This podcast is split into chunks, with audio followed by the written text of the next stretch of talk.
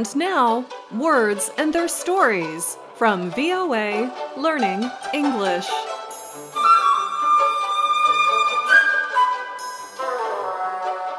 In the United States, many people use the English system for measuring.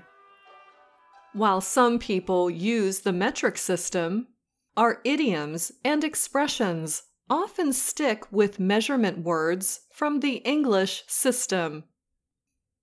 Today, we talk about expressions using the word mile. And we have miles and miles of them. That means we have a lot.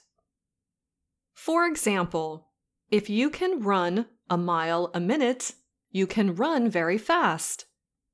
So we can use the expression a mile a minute to describe people who do things very quickly. For example, Sarah was very excited about her trip. When she told us about it, she talked a mile a minute. We could barely follow what she was saying. Here is another example. Sam is a very quick problem solver. His brain seems to work a mile a minute. Now, when we talk about running a race, we use both kilometers and miles. However, when we use the expression go the extra mile, we only use mile. If you run a race that is 10 miles long and you run 11 miles, you have run farther than others and farther than needed. So, when we go the extra mile, we do more than is asked of us. We do this to prove we are hardworking or dedicated to something. For example, many friends were only supposed to collect used books for a literary organization. But Tori went the extra mile. She delivered the books to needy families in the community. A mile is equal to 1.6 kilometers. That is far enough away that you cannot see, smell, or notice something. Well, at least it should be. So if we say, I could see that from a mile away, it means something is very noticeable.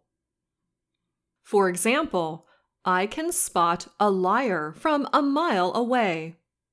That means I am very good at detecting people who do not tell the truth.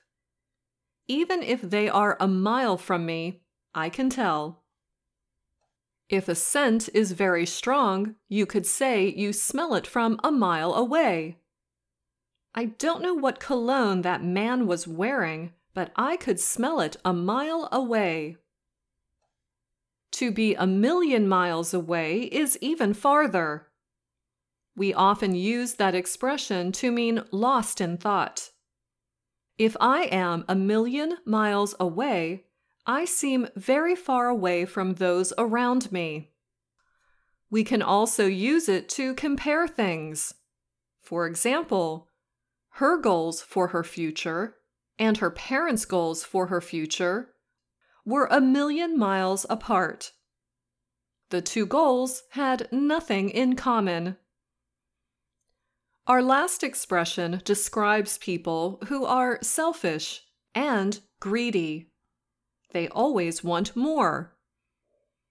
If you give some people a little of something, they will often take a lot.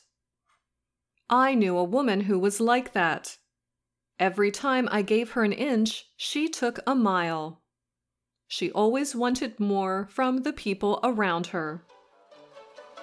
And that's all the time we have for this Words and Their Stories. If you are listening to VOA Learning English to improve your English, then you are truly going the extra mile. Good job. Until next time, I'm Anna Matteo.